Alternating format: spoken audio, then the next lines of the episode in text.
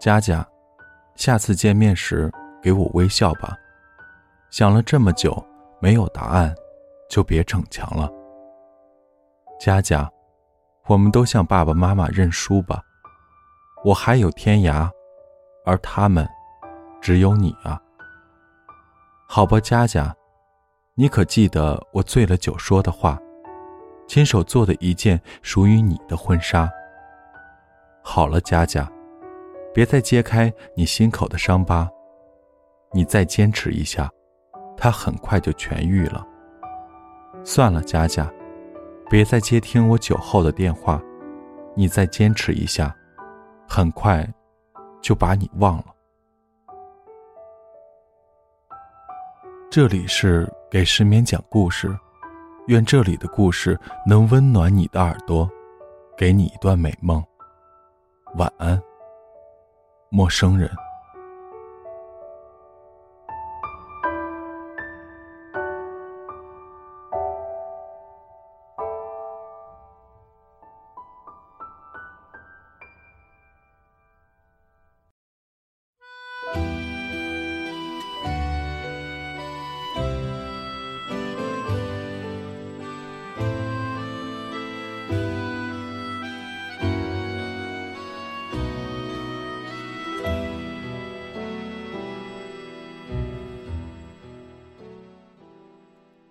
我的王八蛋，作者大兵。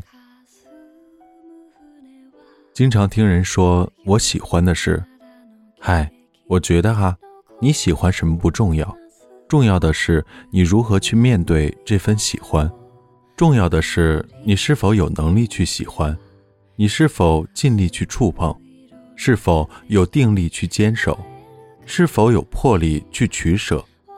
是否有权利去选择？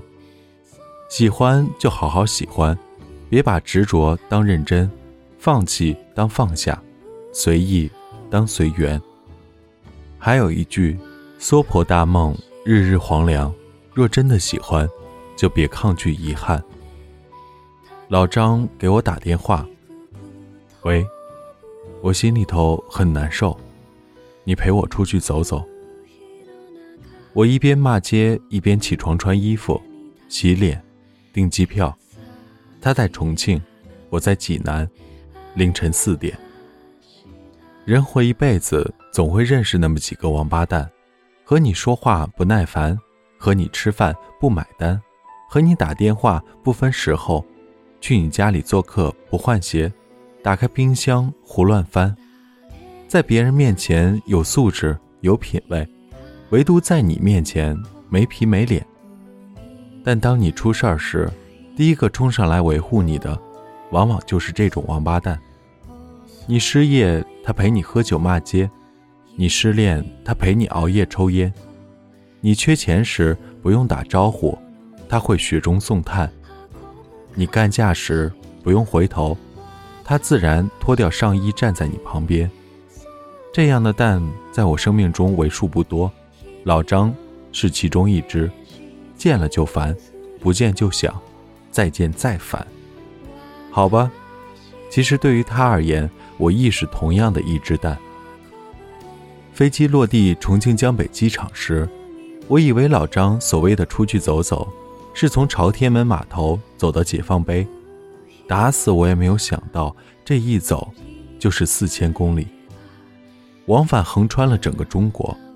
更销魂的是，直到三千九百九十九点九九公里走完，我也没搞清楚他在为谁而难受。老张是重庆崽儿，和我同庚，比我疯。他是我重庆酒吧的合伙人，酒吧名叫莫冬莫秋，在重庆的酒吧界有三大特点：最出名、最文艺、最赔钱，老板最疯。一句话。唱歌喝酒，解放天性；挣钱赔钱，听天由命。冤死我了！我是莫名其妙的成为老张的合伙人的。有一回在观音桥吃九宫格老灶火锅，两个人都喝高了，他非要给我唱首新写的歌。重庆民间藏龙卧虎，谁能想到破破烂烂的火锅店里居然还备着吉他？连变调夹都有。老张抡起吉他，张嘴就唱。他是个善于自我感动的人，带着哭腔唱的。一曲唱完，整个小火锅店都被感动了。服务生在抽鼻，隔壁桌好乖好乖的重庆妹子在偷偷抹眼泪。火锅店老板红着眼圈冲进厨房，又冲进厨房，亲自送来一盘毛肚。老张很骄傲，夹起一片毛肚丢进嘴里大嚼。他喝高了，忘了在锅里涮涮才吃的。我就算没喝高。也不会拦着他的。老张嚼着毛肚，大着舌头问我：“这首歌怎么样？”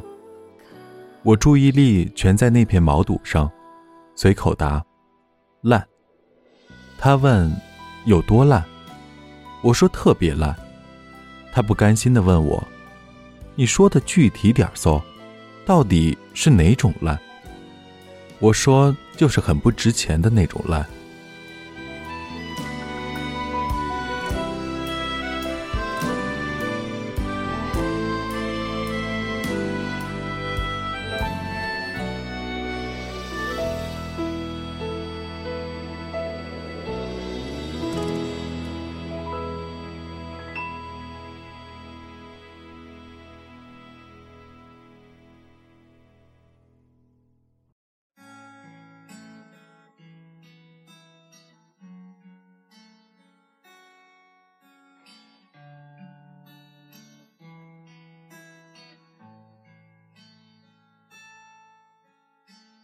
风里飘雪的花，在记忆之中发芽。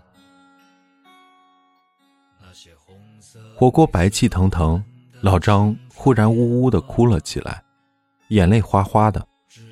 他一边嚼着牛肚，一边哭，一边哭一边问：“那到底烂到什么程度嘛？那到底值多少钱嘛？”他哭得像个精神病一样。全屋子的人都在敌视地看着我，好似我刚刚飞起一脚把一个无辜的儿童拽下了水沟一样。我慌忙地满世界找老张的脖子，搂着他哄他，告诉他，这首歌最起码值六位数，好几十万呢。我记得我好像安慰了他半天，还帮他把嘴里边那块生牛肚给抠了出来。我们好像很感动似的拥抱，说了一锅底儿感人肺腑的话，然后就合失忆了。其余的我完全记不起来了。第二天酒醒，我哭着发现卡上少了六位数的人民币，还是用手机银行转账的。好吧，人生已多风雨，往事不要再提。反正从此我成了莫冬莫秋酒吧的老板之一，年年拿分红，最多的一次有三位数。总之一句话，打倒毛肚。老张站在国内到达出口，胡子拉碴，满眼血丝，我吓了一跳，怎么瘦成这样？怎么憔悴成这样？除了火锅店那回之外，从来没有见过他皱过眉。他向来不都是傻乐傻乐的吗？到底出什么事儿了？怎么难过成这样？老张一脸死水的看着我，说：“航班快起飞了，咱们走吧。”走什么走？我不是刚下飞机吗？我一头雾水的被他从国内到达拽到国内出发，办票，过闸，坐上了重庆飞往上海的航班。我没揍他，因为机票是他买的，而且他神经恍惚地说：“什么都别问，就当陪我再疯一次嘛。”说这句话时，他望着忙忙碌碌的空姐，目光呆滞，两眼失神，落魄的一塌糊涂。赔就赔，疯就疯，再怎么说他也是条小生命。那个空姐可能被他看毛了，走过来问。先生，有什么可以帮您的吗？他木呆呆地盯着人家不说话，睫毛都不带动，白痴一样，丢死人了！我赶忙圆场，他想要条毯子。起飞后，毯子送来了，老张蜷缩在座位里，已经沉沉睡去，脑袋缩在脖子里，耳朵里塞着耳机。空姐小声的问我：“他还好吗？”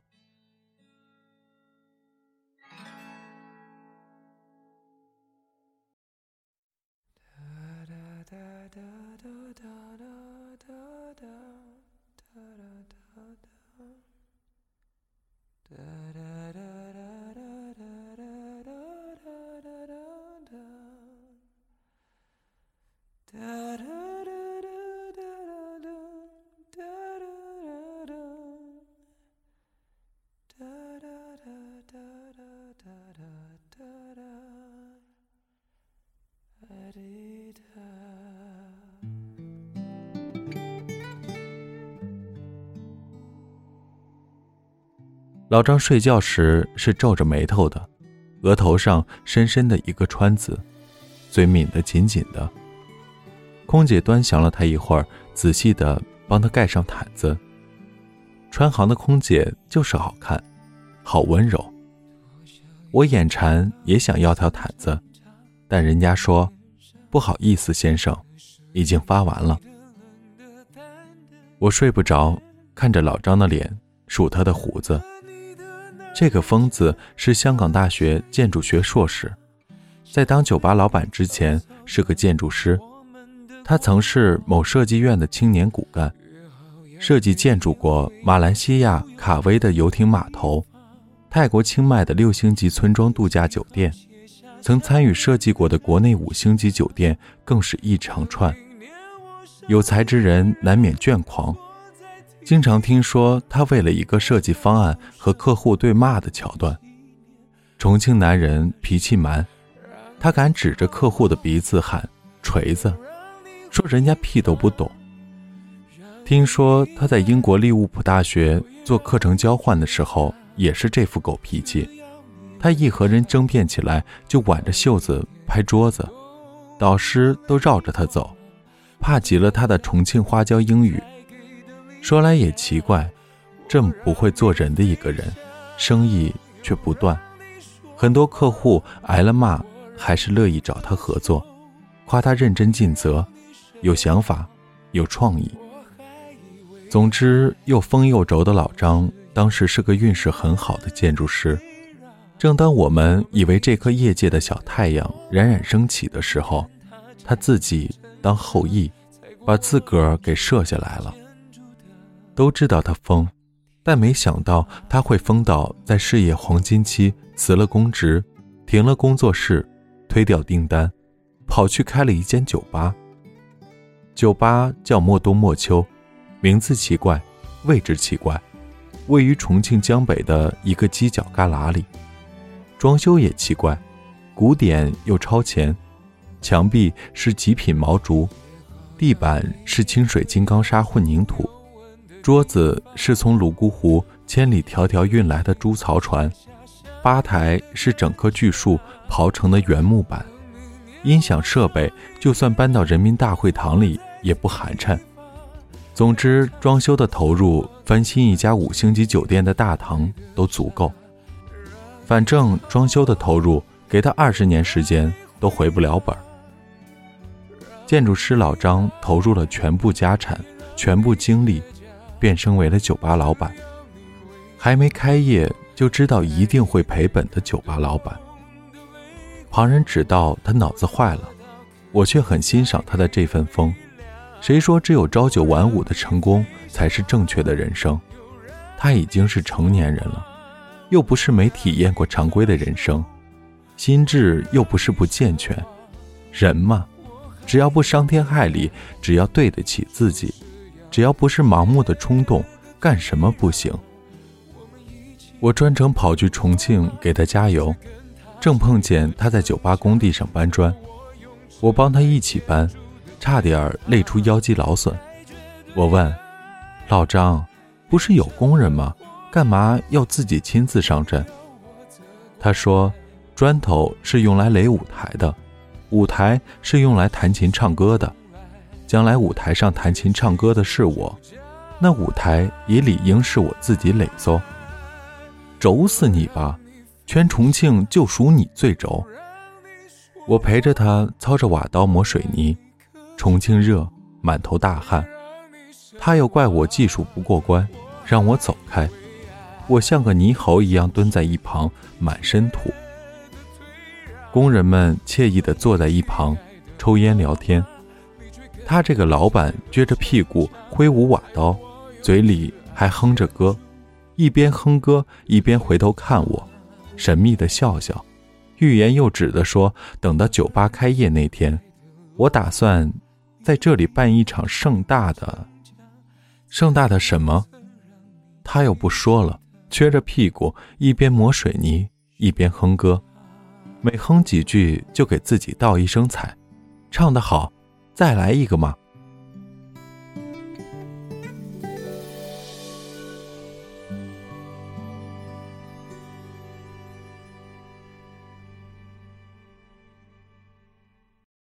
旧忆就像一扇窗，推开了就再难合上。我猜是一场盛大的民谣弹唱会，他自己的作品的发布会。除了建筑师，老张还是个不错的民谣歌手。常说此生除了爱盖房子，就是爱弹吉他。盖过的房子和写过的原创民谣一样多，可惜住他房子的人比听他歌的人多得多。所以我猜这家民谣酒吧应该是。他送给自己的一个舞台。多数人在二三十岁就死了，他们变成了自己的影子，往后的生命只是不断的重复自己。而老张懒得重复自己，他在建筑行业小有成绩后，抓住仅剩的青春来完成另一个梦想，选择继续生长。他又有什么错呢？或许在旁人眼中。他简直错得一塌糊涂。为了一家民谣酒吧，他承受了巨大的压力。据说亲戚朋友全都不支持，只有女朋友支持他。但压力再大，人也有追求梦想的权利。老张的行为不为过，开业那天的弹唱会再盛大也不为过。我等着看他抱着吉他裸奔。结果。酒吧开业那天没有个人弹唱会，正常的开业而已，一点都不盛大，或者说本可以很盛大，结果没盛大。来的人巨多，大夏天的，都按请帖要求穿了正装，有些姑娘还是穿着婚纱一样的晚礼服来的，结果什么意料之外的活动都没有，没有抽奖，没有惊喜。没有特殊节目，老张也没有搞作品汇报演出。他端着杯子，只是一味傻乐傻乐的招呼人，挨个敬酒，挨个干杯。他很快就喝大了，趴在舞台上呼呼睡，像只小猪一样。众人面面相觑，没说什么，都散了，只剩我一个坐在舞台边陪着他。他在睡梦中大笑。笑得哈哈的，笑得淌眼泪，也不知道他梦见了什么。我戳不醒他，任由他边睡边哭。酒吧开业四个月后的一天，他凌晨四点给我打电话，隔着半个中国对我说：“喂，我心里头很难受，你陪我出去走走。”我坐在重庆飞往上海的航班上，满腹狐疑。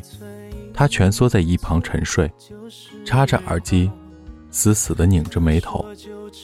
飞机到站，老张睁开眼，睡眼惺忪，木木呆呆地往外走。我担心他撞到那个送毛毯的小空姐身上，拽了他一把。他一脑袋撞到了舱门框上，然后貌似醒了一点儿。他边走边揉脑袋，边揉脑袋边回头。不停的回头，依依不舍的，好像舍不得那个撞醒他的舱门框。我们边走廊桥边打哈欠，一个打完，另一个跟上。我问他接下来去哪，他说跑。疯子老张跑成了风一样的男子，我跟在后面，一边狂奔一边骂街，跑出国内到达，又跑进国内出发，一路冲向办票区。他边跑边问我要走了身份证，一脑袋撞进值机柜台，没等我反应过来，他又塞回来一张登机牌，拽起我继续狂奔。我边跑边看，然后一口血没喷出来。上海飞重庆，搞什么？怎么又回去了？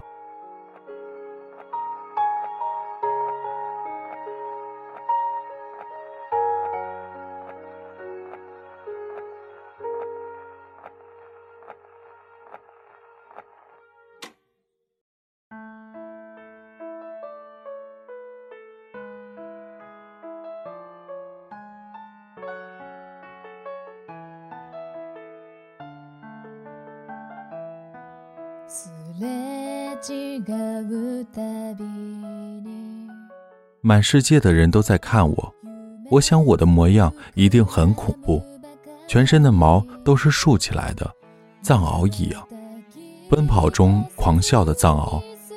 老张不解释，只是扭头喊：“快跑，快起飞了！”我们两个是最后两个登机的旅客，还是刚才那架飞机。一进舱门，我就揪住了老张的脖子领。有这么散心的吗？你个王八蛋，给我解释清楚！他在装，左顾右盼的不说话。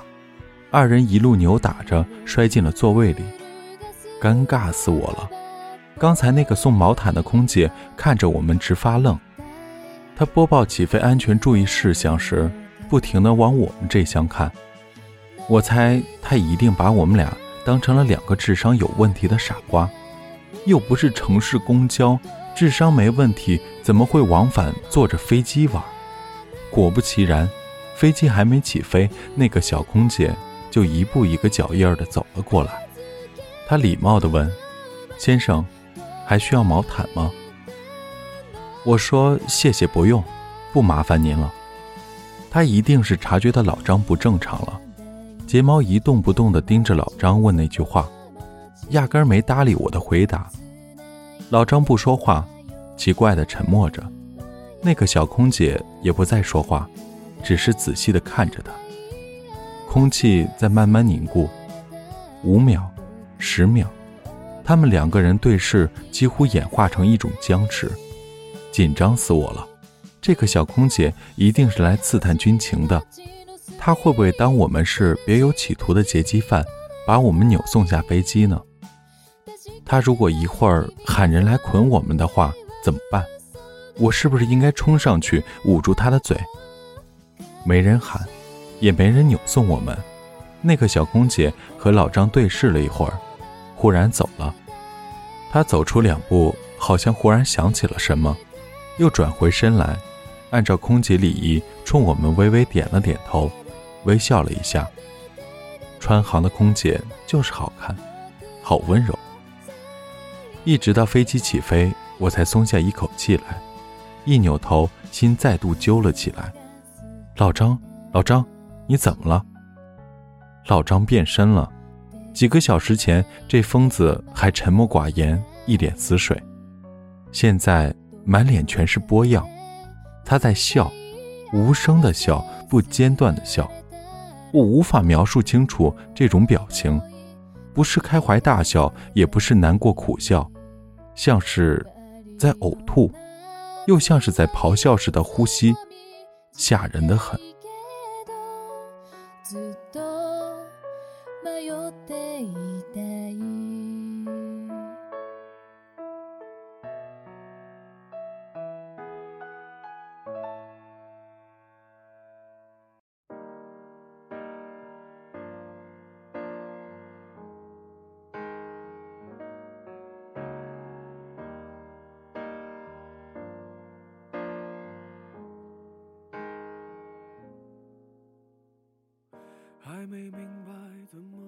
说来也奇怪，笑着笑着，血色一点点恢复到他脸上，眉宇之间的抑郁也在一点点退却。他边笑边看着我，开始时眼神是散的，神情是散的，渐渐的，凝聚成往日里那副傻乐傻乐的模样。笑到最后，过去的老张回来了。他好像身心疲惫的去了另一个次元游荡了一番，之后重新元神归窍了。我失声道：“老张，你跟我玩川剧变脸呢？”他边笑边说：“哦。”他说：“别担心，我快好了，马上就不难受了。”他用手捂着脸，捂住笑意。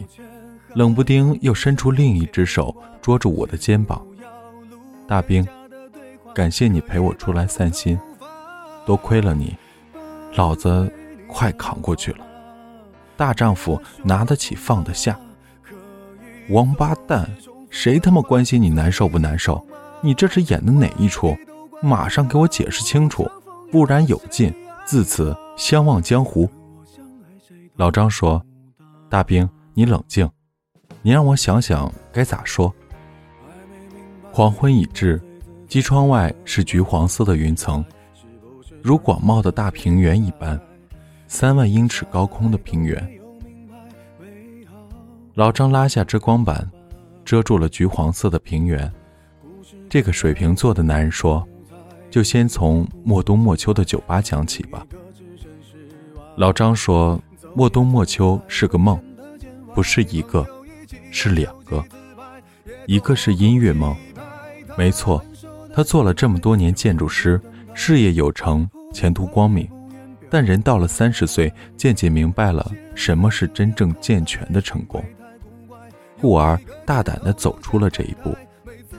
所有人都说这个民谣酒吧会赔钱，唯独他自己不信。他不想靠这个酒吧谋一份温饱体面的生活。更希望能有片自己选择的土壤，让自己的音乐发芽。不是说兴趣在哪儿，人生就在哪儿吗？不是说精诚所至，金石为开吗？他知道自己想要什么，也不信付出了努力没有回报。阻力越大，所有人都不支持他，所有人都在等着看他的笑话。除了两个人，一个是只王八蛋。叫大兵，另一个叫佳佳。佳佳是他的女朋友。佳佳喜欢听老张唱歌，眼神似水，温柔的要死，听多久都不厌。两个人约好了，将来经济自由的那一天，背着吉他，浪迹天涯，一个唱歌，一个伴舞，有多远走多远。多好的女孩子，温柔懂事。漂亮，总是给他打气。老张，想做什么事儿就去做吧，只要你开心，无论你做什么，我都支持你。他爱死他了，认定他是上天对他一个人的恩赐，故而小气的连张照片都不舍得给别人分享。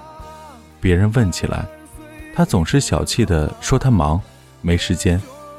佳佳确实太忙，需要经常去外地。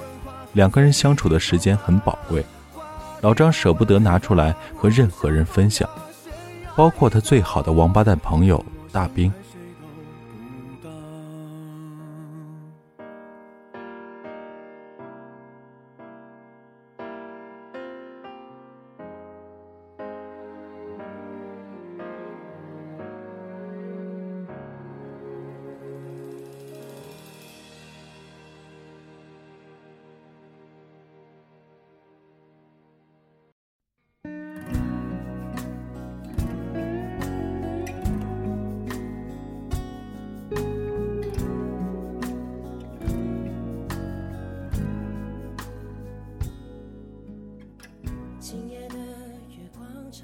但佳佳再忙，每天都会和他煲电话粥，帮他给筹划中的酒吧出谋划策。每次一回重庆，家都不回，拎着行李就去找老张，进门就喊：“酒吧进展的怎么样了？”他心疼地捧着老张的手，石灰又烧着手了，你小心一点嘛。说好了的，他亲手去垒造舞台，他永远。当忠实的观众，莫冬莫秋是他俩共同的梦想。但佳佳并不知道，关于莫冬莫秋，老张还有一个梦想。再疯的男人也会遇到缰绳，老张的缰绳就是佳佳。他不把它当做缰绳，只认定是吉他的背带，套得心甘情愿。他打算在开业的当天，举办一场盛大的演出，演出的中间弹着吉他，向佳佳求婚。戒指都准备好了，求婚的事却夭折了。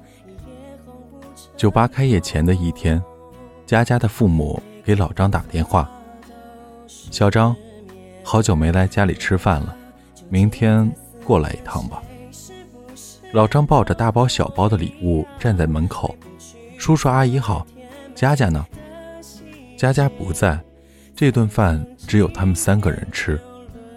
饭吃到一半，老张走了，失魂落魄的走了。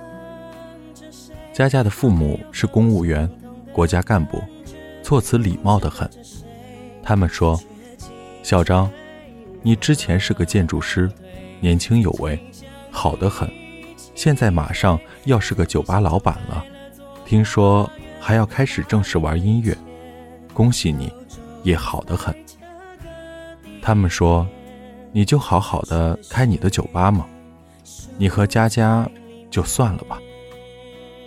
他们劝老张，你也老大不小了，人到了三十岁应该求稳定。不能乱折腾，明明那么有前途的事业，你不去用心，开什么酒吧，玩什么音乐吗？老张看了他们一张一合的嘴，听到他们说：“我们就这么一个女儿，不见得非要嫁的大富大贵，但起码要嫁的有安全保障，可以嫁建筑师，嫁个开酒吧的，一定不行。”他们说。小张，你不用解释，你也是有父母的人，你愿意你的父母为了你的婚事一辈子提心吊胆，心里头不安宁吗？他们说，我们不是不懂爱情，但我们更懂生活，也更懂家庭。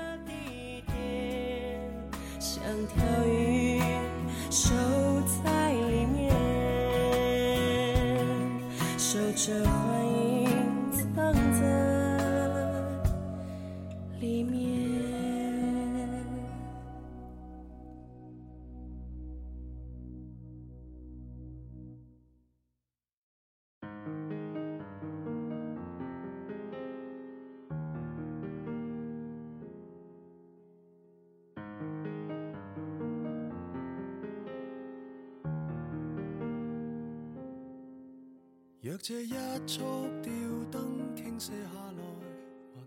老张走了很久，走到了朝天门码头，坐在台阶上抽烟。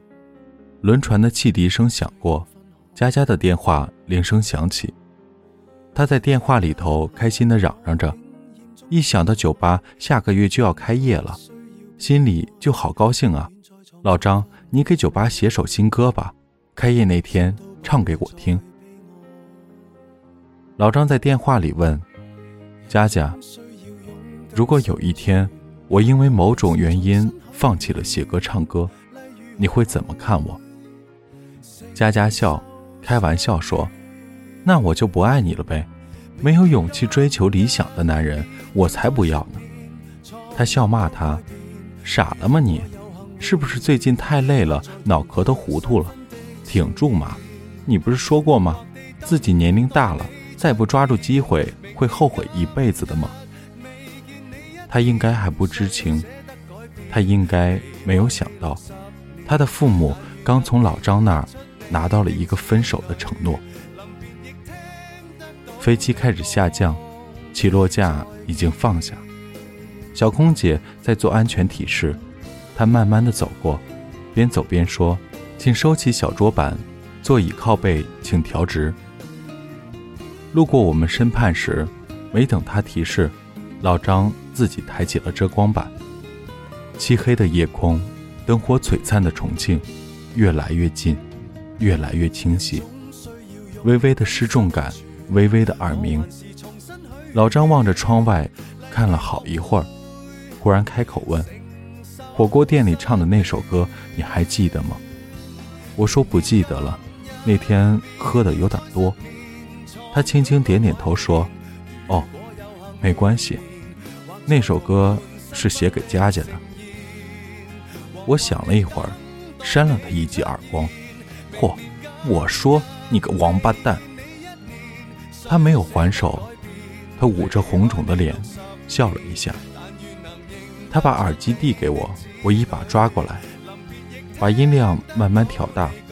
我低下头听歌，空姐应该看不到。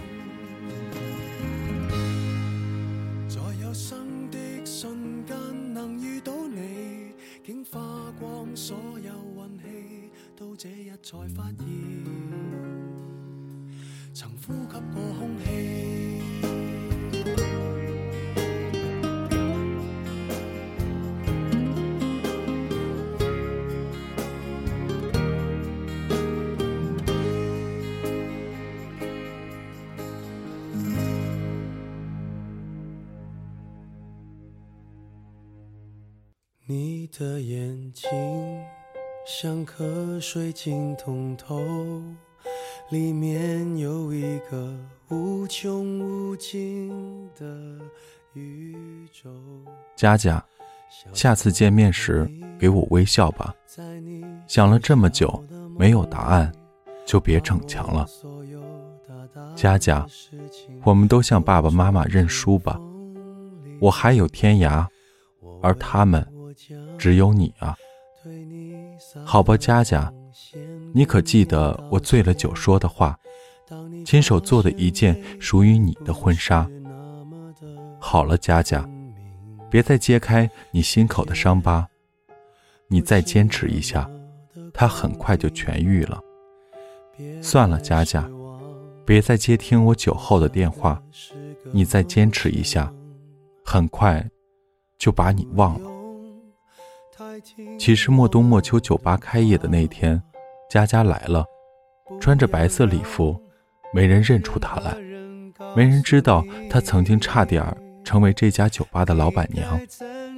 老张敬酒时到她面前，手里塞给她一个小礼物，不是戒指，是一个 MP3，里面只有一首歌。杯光盏影中，他们曾有过简单的对话。佳佳拽住他的领口说。如果我肯放弃爸妈呢？老张反问他：“如果我肯放弃音乐和这家酒吧呢？”他把他的手指一根一根掰开，又把耳机轻轻塞进他的耳朵里。他端起酒杯去给其他人敬酒，再回头时，位置已经空了。自此。再也没有见过佳佳。四个月的时间，老张瘦了几十斤，哀莫大于心不死。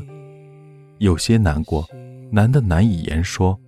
他没和任何人诉说，不停的说服自己，又不停的后悔，潮起潮落，每天都是世界末日。终于有一天，他得知了佳佳重新谈恋爱的消息，据说不是父母安排的。先是感觉有种解脱了的轻松，之后是翻天覆地的难过。难过之后，他做了一个决定。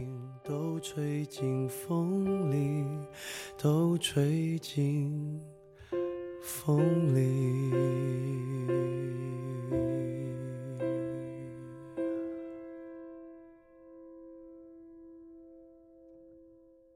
家家。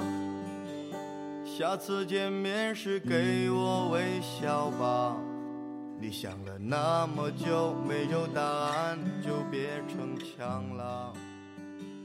猛的一个颠簸，飞机落地了，跑道急速后撤，机舱里的灯亮了。我说：“老张，我懂，你是想见佳佳最后一面。”他点点头。